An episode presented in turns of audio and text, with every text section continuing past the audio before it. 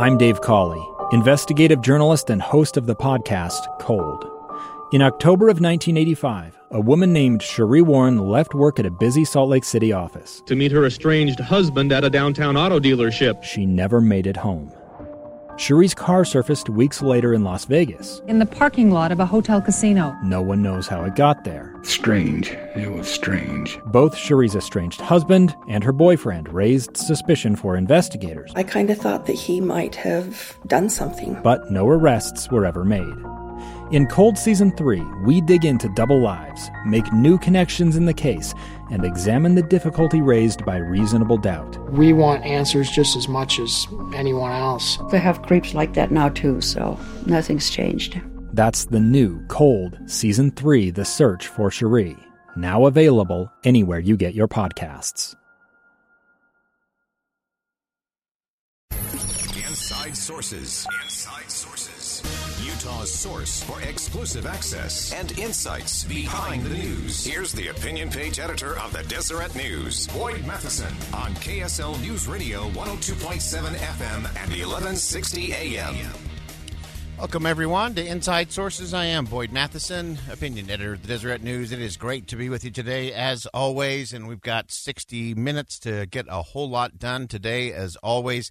We appreciate you joining us here on KSL News Radio from 11 to noon, uh, right after Dave and Deb, and before you get to your noon news. And uh, we've got a lot of ground to cover today. And as always, I want to know what's on your mind.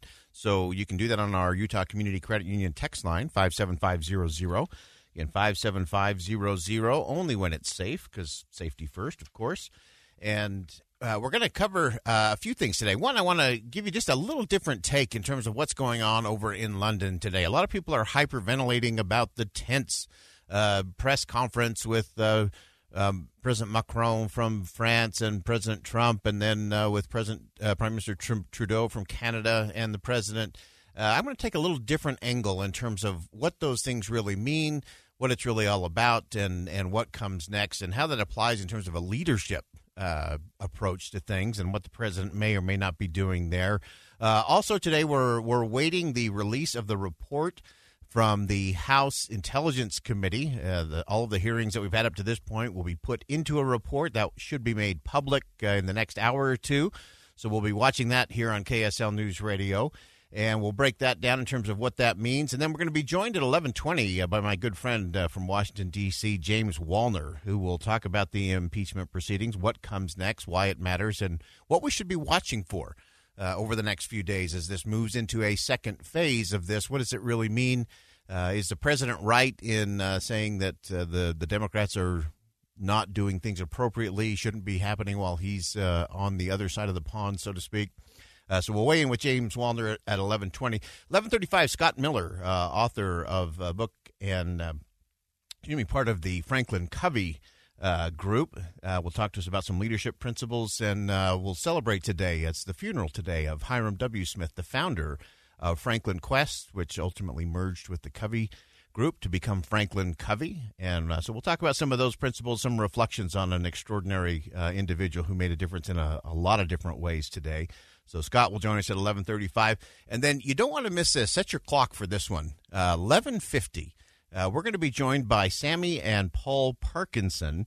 They have just published a new book called Unselfish Kids, and it's 40 short stories of kids around the world who are making a difference around the world. And as today is Giving Tuesday, I thought that would be a nice way to round out our program today. So they'll be calling in from New York, uh, joining us at 11:50. So make sure you're either in your car listening, you got it pulled up on your computer, or of course you can always uh, download the KSL News Radio app, uh, sponsored by Any Hour Services, so you don't miss a thing. Or you can always go back and listen to the podcast as well. That'll be posted later today. So again, hope you're having a fantastic day out there. Let's start with uh, the president and his meetings uh, uh, over in London, the NATO summit. excuse me, is uh, well underway. A lot of different meetings going on, a lot of different sidebar conversations going on. And as I mentioned before, a lot of people are, are hyperventilating a little bit about uh, how tense uh, the meeting with President Macron was from France and trying to turn that into something that's a, a big, bad, awful. And here's here's the thing I want everyone to step back and think about today is we live in a, a very different world. NATO is 70 years old.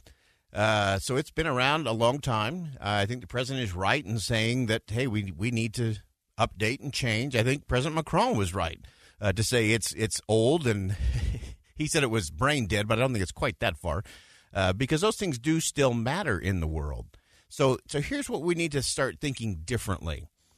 Uh, I believe one of the most important leadership qualities for the 21st century is the ability to understand allies and alliances. Allies and alliances. So, alliances like NATO uh, are there for a particular reason. They're long standing, they're there for very specific reasons. Uh, allies come and go for different reasons. Because in the 21st century, you're going to have people who will be your allies on one particular issue, but you may find yourself competing against them on a host of other things. So, for example, uh, China obviously is an adversary to the United States in many, many ways. So is Russia. But when it comes to dealing with North Korea, the most important allies the United States has is Russia and China. Nothing will ever change in North Korea unless China and Russia are on board in an alliance with the United States.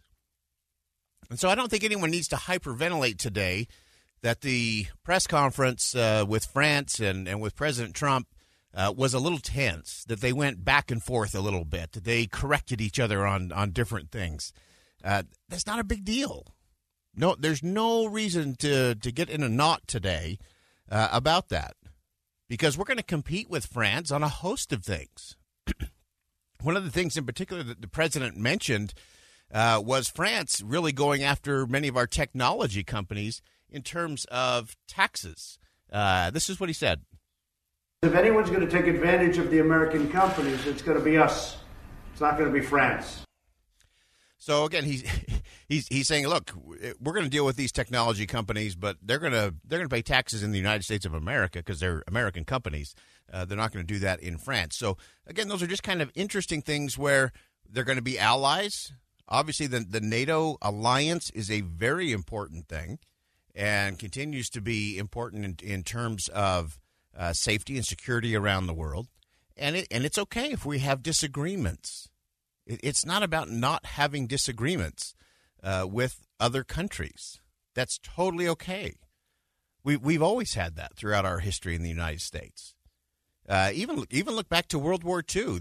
There's some pretty interesting things that took place there. Churchill was faced with one of those really interesting allies and alliances moments. Uh, there you had you had Russia uh, and you had Nazi Germany, and Churchill had to make some choices. You know, does he does he tell the Russians that uh, Hitler's about ready to, to turn on them and go and form an alliance with them, or does he just let his two enemies duke it out? Churchill made a good choice. He made he chose a different ally, different alliance for a different season, uh, and that's just kind of how it goes nowadays.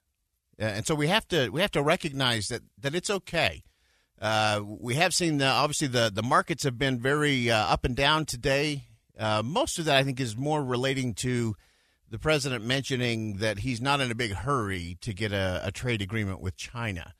Uh, and so there was a, a, big drop early on in the day in terms of the markets, and we'll continue to see how those rebound as we as we go through on uh, out the afternoon. Still down uh, 361 the Dow is down. Uh, I know a lot of companies had kind of baked that in a little bit, uh, so it'll be interesting to see if we don't get a little turn here at the end of the day, or if there isn't a bit of a bump uh, tomorrow. So we'll continue to watch and monitor that as well. So again, I just I just want to reinforce to everybody to just kind of take a deep breath today as you listen to a lot of the post game analysis for these early meetings in London as part of the NATO uh, meetings there this week.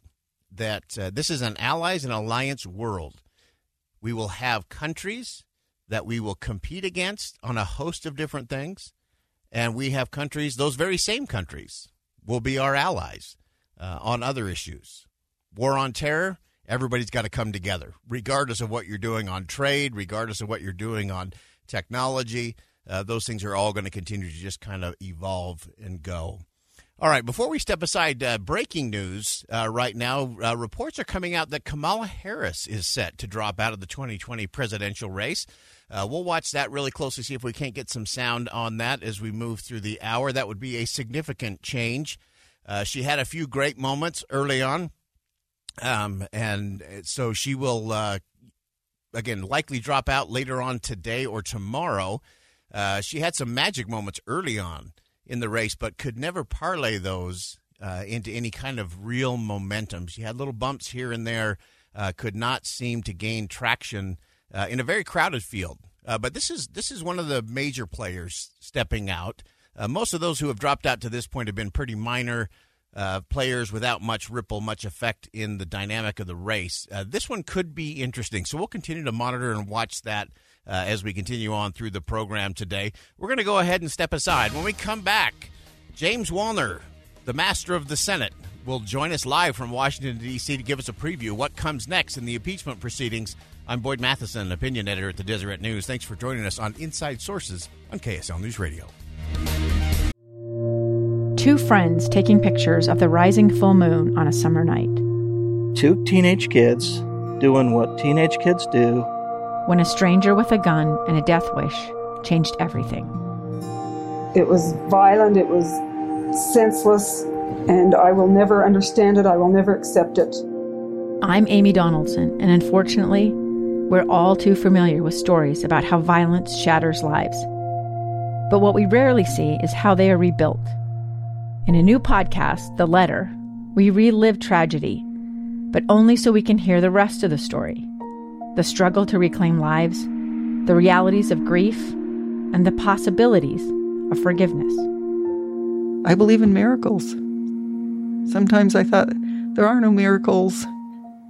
Yeah, there are, and this is a big one. Follow the letter at theletterpodcast.com or wherever you get your podcasts. Inside Sources. Welcome back, everyone. This is Inside Sources. I'm Boyd Matheson, opinion editor at the Deseret News. Great to be with you on a Tuesday today. A lot happening uh, across the pond with President Trump, as we've just discussed. Uh, it's all about allies and alliances. No one needs to hyperventilate uh, about anything over there. We're going to have countries that we are aligned with to deal with North Korea or with global terror, and we're going to compete with them in a host of other places. And so uh, it's all about understanding that that's the leadership skill of the 21st century is understanding that it's okay. You compete with people on some things. They're, they're your enemies on uh, some competitions, maybe trade, maybe technology uh, but they're also going to be critical allies for you in other areas as well. So we'll continue to monitor that. Also, uh, we're standing by. Uh, Kamala Harris is uh, apparently going to drop out of the presidential race. We'll look at the ramifications of that as we cruise through the hour today, and then also just a reminder at eleven fifty. Uh, today we'll be uh, talking about a, a great a great new book called Unselfish Kids 40 Stories of Kids Around the World Who Are Making a Difference Around the World. Really exciting on a Giving Tuesday. Uh, but right now, we're going to shift gears. We're going to move over to the uh, impeachment proceedings. We're standing by. We're waiting uh, also for the report to come out of the uh, House Intelligence Committee today. And so I thought it would be a good chance for us to check in with our great friend James Wallner from Washington, D.C. James, thanks for joining us. Thanks for having me. All right. For those of you who are uh, new to the program, uh, James is a senior fellow at uh, R Street Institute. He's also an adjunct professor and lecturer in the Department of Government at American University. Uh, written a couple of books and uh, is my go-to inside source for all things relating to Capitol Hill, particularly the Senate. So, uh, so James, here we are. We're waiting for this report uh, to come out uh, from the House Intelligence Committee. It'll be passed on to the uh, Judiciary Committee. Uh, what are you watching for over the next uh, 24 hours here? Well, the report's going to, we expect to see the report today. They're going to vote on it this evening, I believe, send it over to the Judiciary Committee. I, I think everybody expects it to be a party line vote. But what's going to be interesting is whether or not the, the Intelligence Committee outlines in, in great detail the the articles of impeachment that they presumably will propose, um, or will they leave that up to the Judiciary Committee? Mm. But I think this will be our first chance to see what is the final, specific, concrete approach that the Democrats are going to take when they try to impeach the president later this month. Okay, so so this will really be creating the framing of what the argument is for the articles of impeachment. Is that right?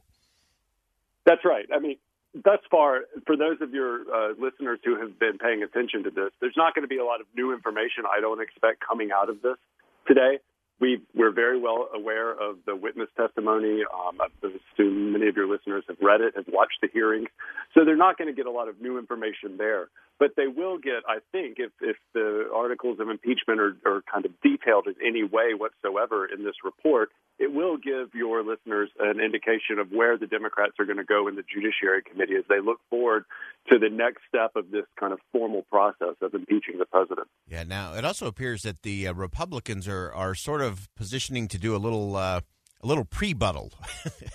they're not going to. I don't think they're going to wait until the report comes out. They're starting to make their case. What are you hearing? Uh, what What are the rumblings there on Capitol Hill in terms of the pre-buttal coming from the Republicans? Yeah. Well, well, it is. Well, it is Congress, so you know it's, the process itself may be a little bit irrelevant these days. But uh, there's uh, three uh, Republicans on three, I believe, committees have, have put out a report, a hundred plus page report, basically not necessarily vindicating the president, but just arguing that the president has done nothing wrong here. And really, uh, I think showing people the, the, the defense that we will come to see in the next couple of weeks in greater detail as Republicans mount a defense of the president um, if the Democrats actually move forward and try to impeach him. Yeah. So, so in the next 24 hours, let's say that the uh, the vote again likely to happen along party lines in the Intelligence Committee later today. Uh, then it gets tossed over to Chairman Nadler in the Judiciary. And what do you expect to see there tomorrow? So, in the Judiciary Committee tomorrow, they're going to have a hearing where they have a bunch of experts from law schools that are going to discuss what constitutes an impeachable offense, and that's an academic discussion that certainly is interesting. I find this kind of thing very. I was going to say you, you and me may be the only ones in America watching that tomorrow. But I would just underscore for your listeners at the end of the day, it's only the House of Representatives that gets to decide how and when it's going to use its power to impeach. And if the American people don't like that, then it's up to them to hold their representatives accountable in the next election. And so it, it it's almost irrelevant what uh, a bunch of academics say tomorrow. I mean, it'll certainly have an impact, but at the end of the day, it is the members themselves who make this decision, and whether or not to impeach is a deliberative act act that can only be decided by the House. By the House, yeah. Okay. Uh, if you're just joining us, we've got James Wallner joining us from Washington, D.C. We're talking about what really comes next, uh, kind of trying to break that down so everybody can follow along and uh, understand exactly what happens. You mentioned this idea that it is just up to Congress to do that, uh, and it's up to the American people to hold their elected officials accountable. Uh, many have found it interesting that uh, with all of the impeachment proceedings over the last couple of months, uh, public opinion has not really moved either direction. Is that surprising to you? It's it's not necessarily surprising, but I don't think it gives us a good idea of what can come next. We have Republicans who say the president shouldn't be impeached. We have Democrats who say that he should be impeached. Of course, I think most people would expect that finding. What's interesting to me is that large numbers of Americans are paying attention. Mm. And that is more interesting to me because ultimately you believe that the president should or should not be impeached up until you change your mind. Well, what is necessary to change your mind? You have to be following the debate. And so if you have a lot of people paying attention to this debate as it unfolds in practice, you've already created the conditions whereby you can see, I believe, sudden swings in public opinion if more information comes out in the coming weeks. If no one was paying attention, it would be a lot more difficult, I think, for the Democrats to to try to push public opinion um, with the process in in their direction. Yeah. Uh, so, do you think in the uh, in in those coming weeks, obviously, uh, it, it appears that we're going to end up with a uh, kind of a party line statue? Are you hearing there? There was a little break there just before Thanksgiving where you had a few Democrats who were starting to rumble maybe we just ought to do censure. is that getting any traction back there, or is that just a few people in swing districts that are uh, worried about holding on to their seats? Yeah, I mean, that certainly is another option that they can pursue. My guess is that if the Democrats have the votes to impeach, they'll impeach. And if they don't have the votes to impeach, I'm not sure that censure is necessarily something that the party is going to be wild about going forward with. You know, I mean, it is an option they can do, but I'm not sure how different it is um, in the court of public opinion today than the actual vote to impeach. Okay. Um, let me ask you one last thing here, James, before we cut you loose. Uh, and that is, you know, I think one of the things that happened during the Clinton uh, tr- uh, impeachment proceedings was that Newt Gingrich kind of miscalculated where the mis- where the American people were. I think he thought they would all jump on board. Uh, and President Clinton did a fabulous job of sort of having his own northbound train of focusing on jobs and the economy and so on. Uh, and it just never materialized. Uh, are the Democrats kind of risking that same kind of space, especially rolling into a very big presidential election year? I, I think that the case, you have a number of Democrats who didn't want to move forward with impeachment, and it's taken them very long. And Pelosi, I don't believe, was very excited about moving forward with this inquiry up until the whistleblower report came out. So the Democratic Party is divided. Public opinion is divided. When you go down this road, it can go in, in any different direction, and, and you can't always predict how it's going to turn out. But the Democrats, I mean, the idea that somehow America is clamoring to impeach the president, I don't believe that's accurate right now. And so they need to be careful. Okay, fantastic. And, and uh, last, we got just uh, under a minute here, James. I want to get one last uh, take from you, uh, and that is: um, Has anything, as you as you've watched this go through, you're a, you're a student of Congress and the Senate. Uh, has anything really surprised you thus far in uh, in all of these proceedings? Yes, I, it seems to affirm the trends that we've seen for other things not related to impeachment. Basically, the idea is that Congress has tools that it can use that it chooses not to, like the power of the purse. Impeachment, I think, is another one. It's been a lot of uh, liberal Democrats who wanted to impeach, but the rest of the party was saying, look, don't do that. That's a destructive thing. Let's win this next election. And in addition to that, you have a weak Congress who won't force the administration to comply with its demands for witness testimony and other things. And so, just like with government funding and a whole host of other policy areas, if Congress is unwilling to stand up for itself, then it's uh, it, it's not surprising that the administration would just ignore it. Right. Fantastic. James, always appreciate your insight here on KSL News Radio. Have a great rest of the day. We'll uh, tap into you again real soon. Thanks for having me. All right, again, that's James Wallner from Washington, D.C. We're going to step aside for a bottom of the hour break. You're listening to KSL News Radio Inside Sources. I'm Boyd Matheson, opinion editor at the Deseret News. Stay with us. Much more to come. Stay right here on KSL. Inside Sources. Inside Sources. Utah's source for exclusive access and insights behind the news. Here's the opinion page editor of the Deseret News, Boyd Matheson, on KSL News Radio 102.7 FM and 1160 AM.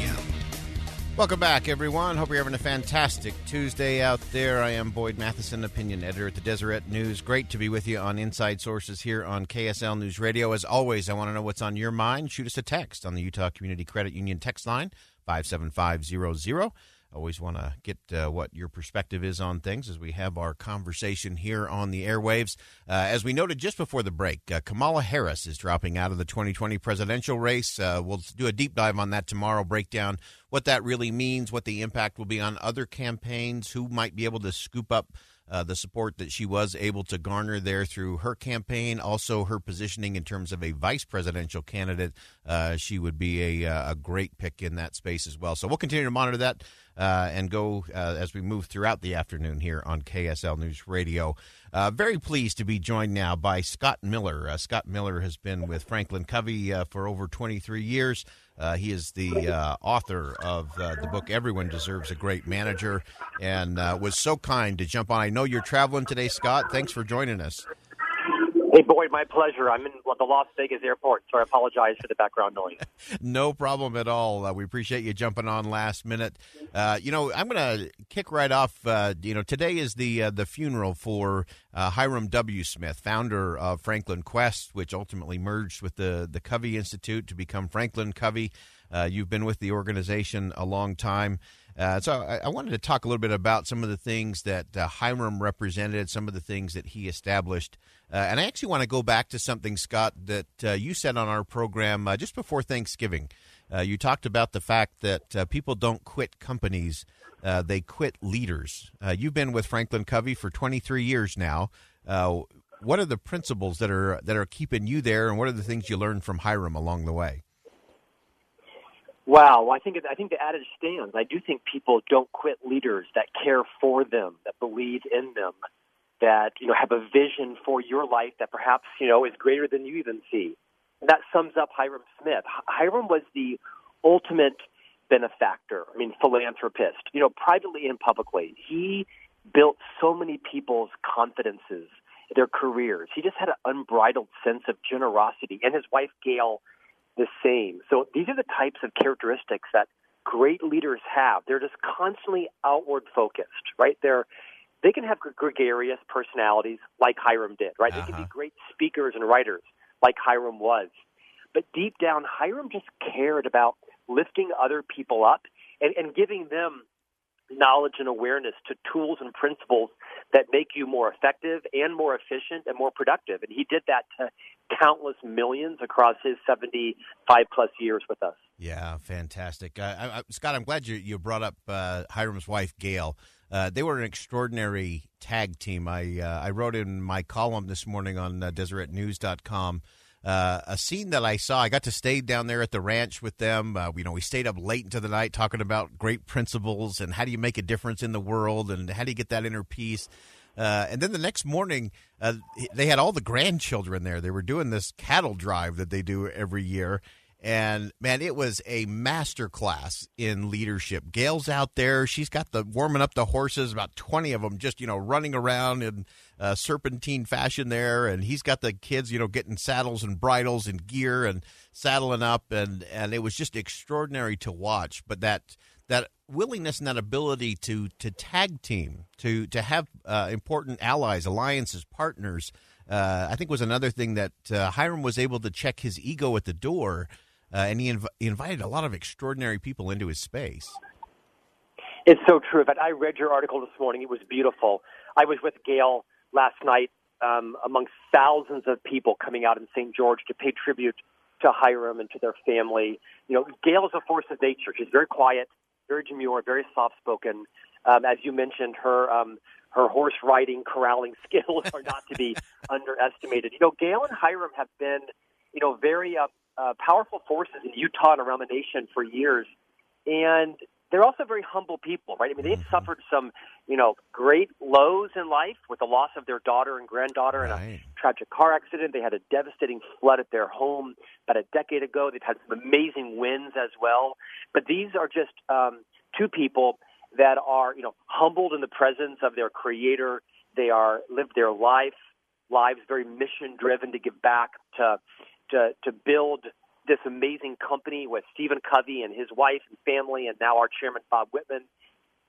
Hyrum's legacy will be, I think, uh, inspiring to all of us around a quote that I, um, uh, that I love that he said. He defines character as the ability, boy, to carry out a worthy decision after the emotion of making that decision has passed. Mm. And I think that sums up Hyrum's um, inspiration to all of us. Is you know when it comes to you know getting married and raising children and making promises and keeping promises and investing in people, we make decisions sometimes, and then that you know the joy of making that decision passes, and we wane in our commitment. Yeah. Not Hyrum, right? We, Hyrum had lots of public failures, right, and probably right. more public than most of our failures. He was contrite about them, and and I think one of the gifts that Hyrum gave us is his relatability. He was real. He That's was right. human. He was flawed, and uh, and he owned up to it. And he also, in, in the power of his lessons, I think, built a legacy that I'll simply never forget. He had a profound impact on the life of myself, my wife, my boys. Like you, we went down to his ranch and we rode cattle and four wheeled and swam, and yeah. just the generosity of of his legacy will never be lost. Yeah. Also, to the countless millions who use the Franklin Planner and Franklin Planning tool. You know, thirty plus million people. Uh, Amazing. It's a life well lived. it, it, it absolutely is, and uh, I'm glad you brought up that idea of authenticity. I think that was something that uh, that he grew into uh, as he moved through his life, and as you said, ups and downs and all. uh, but that ability to just keep going, uh, even when it doesn't look so good or or feel so good. I I, I think his uh, quote that you just shared, Scott, was. Uh, describing my exercise program, you know, very excited when I go to bed that I'm going to get up early, and uh, got to have that uh, that real determination, that real character to to follow through after that emotion uh, has passed. Uh, if you're just joining us, we've got Scott Miller on the line from Franklin Covey. Uh, great author, extraordinary trainer, and speaker. Uh, we're discussing the, the legacy of Hyrum W. Smith, uh, who passed away on the 18th of November after a, a, battle with cancer. I, I, still remember the first time I heard Hyrum's voice and his very unique cadence.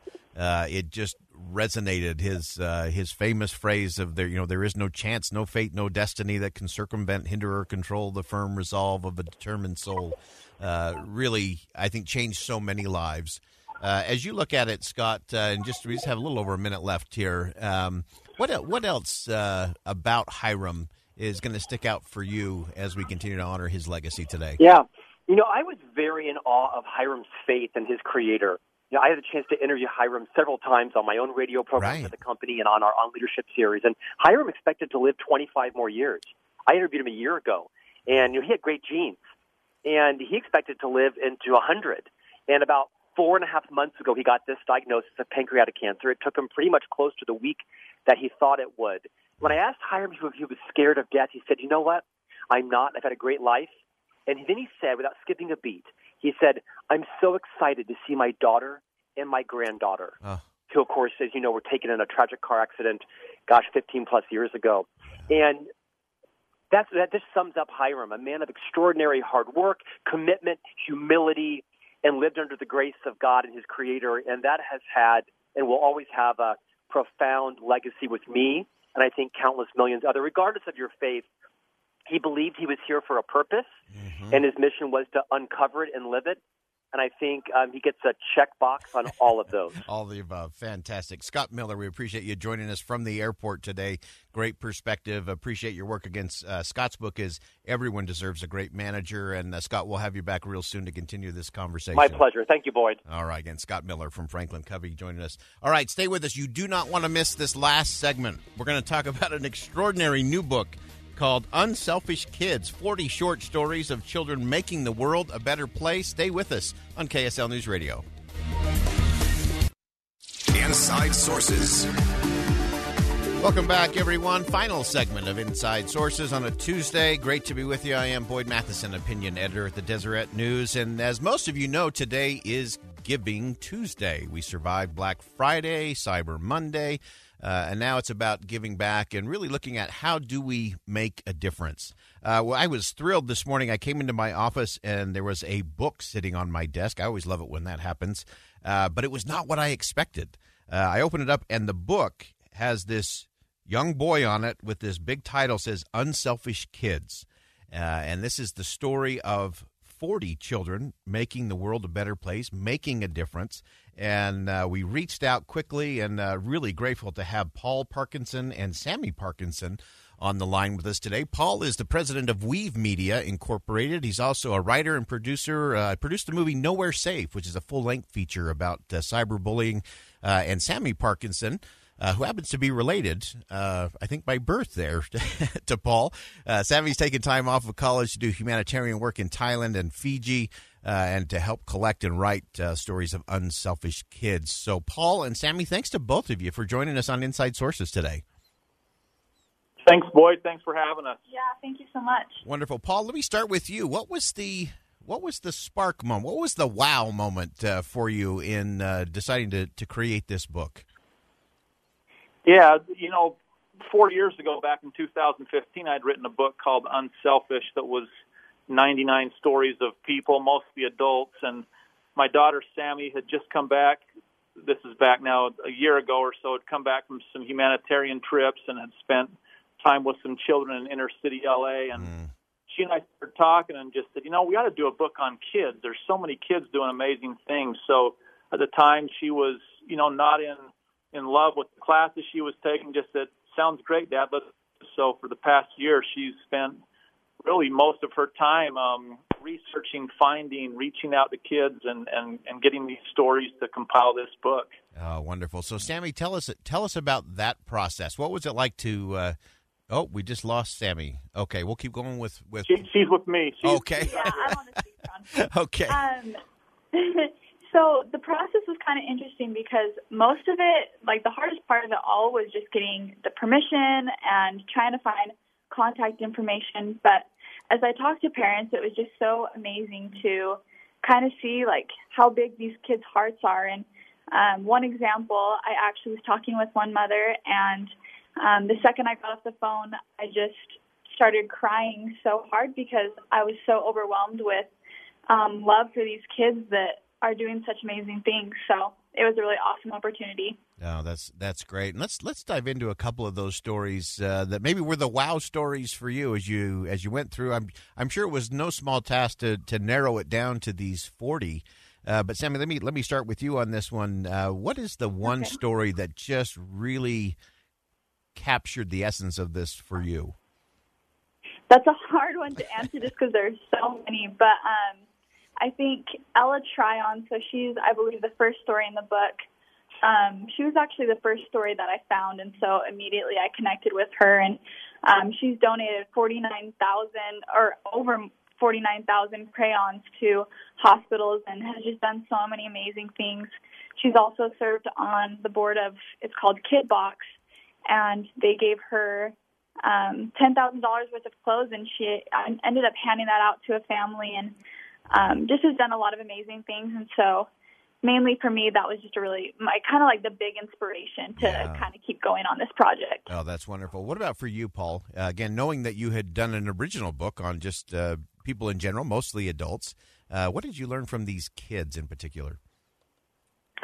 Yeah, I mean, one one thing that really stood out is as you meet these people. I had an experience. We wanted to have 40 stories, and we were kind of nearing, so to speak, a deadline. We wanted to have it come out at Christmas because it just had such a meaningful message. And I was with my wife in in Waco, Texas, of all places, and we're driving out in the countryside, and we go through this little small town called McGregor, Texas. And we're in the town, and my wife says, This town has such a nice feel about it. And I just randomly Googled McGregor, Texas kindness. And the story of this 14 year old young boy came up right to the top of the search. His name was Rhett Herring. And I read through the story, and he had a lot in common with one of my own sons, and that just fascinated me. Uh, the, the the the tragic part was he had passed away in a in a ATV accident. So late that night, I reached out to the parents and just said, "Look, I'm I'm so touched by your story. I offered my condolences." Long story short, we we went and worshipped with them the next day in their church, and the the pastor gave a beautiful message on grace, and they invited us to their home. We saw their son's bedroom, and they took us out to the cafe where you know George Bush used to eat, and it, was just this amazing experience. I thought, you know, this is what life's all about: to meet these people who who love their children, who have been through a tragedy, but also who had a son that left this legacy of kindness that was just amazing. So it's the last story in the book. The mother actually wrote it, Lorna Herring, and that was one for me that was just so personal because it was, you know, it was just one of those situations where it all came together, and I thought, wow, this is, you know, it was it was an amazing moment for my wife and I. Oh, that's fantastic. We we love we love wow moments around here. It's uh, it's what keeps us all going. Uh, if you're just joining us, we've got uh, Paul and Sammy Parkinson uh, on the line. They have put together a book called Unselfish Kids. Uh, 40 stories of young people around the world who, who are just making a difference. Uh, we we sign off this show every day uh, by saying, "See something that inspires, say something that uplifts, and do something that makes a difference." And we're we're thrilled to ha- to have you uh, on with us today. Uh, we've got just a, a minute left here. Uh, Sammy, I'll give I'll give you the last word because my guess is your dad gets the last word a lot still. Uh, yeah. what is it that you hope people take away uh, after reading this book? And this is great for young people, old people. This is the the perfect Christmas gift.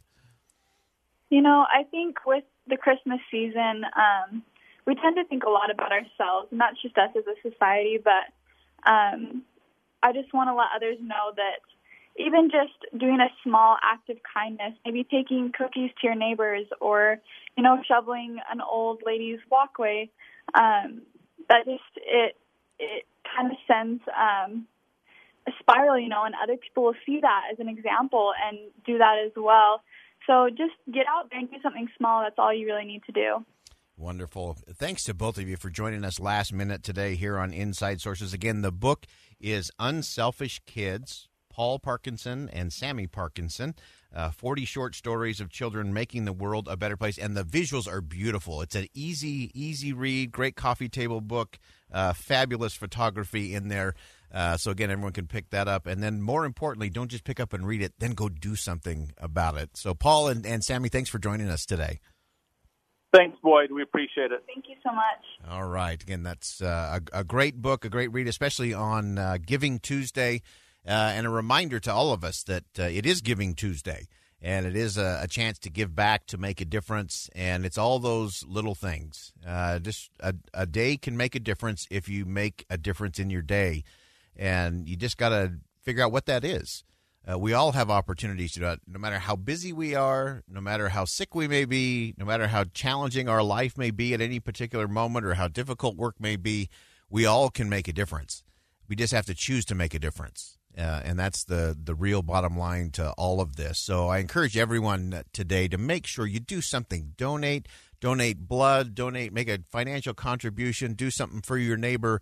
Uh, this is a chance to give back. There are a lot of great things. Uh, Wallet Hub today said that uh, Utah is the one of the most giving uh, states in the country, uh, number one in a host of categories in terms of giving, giving of time, giving of resources. And so let's prove it today.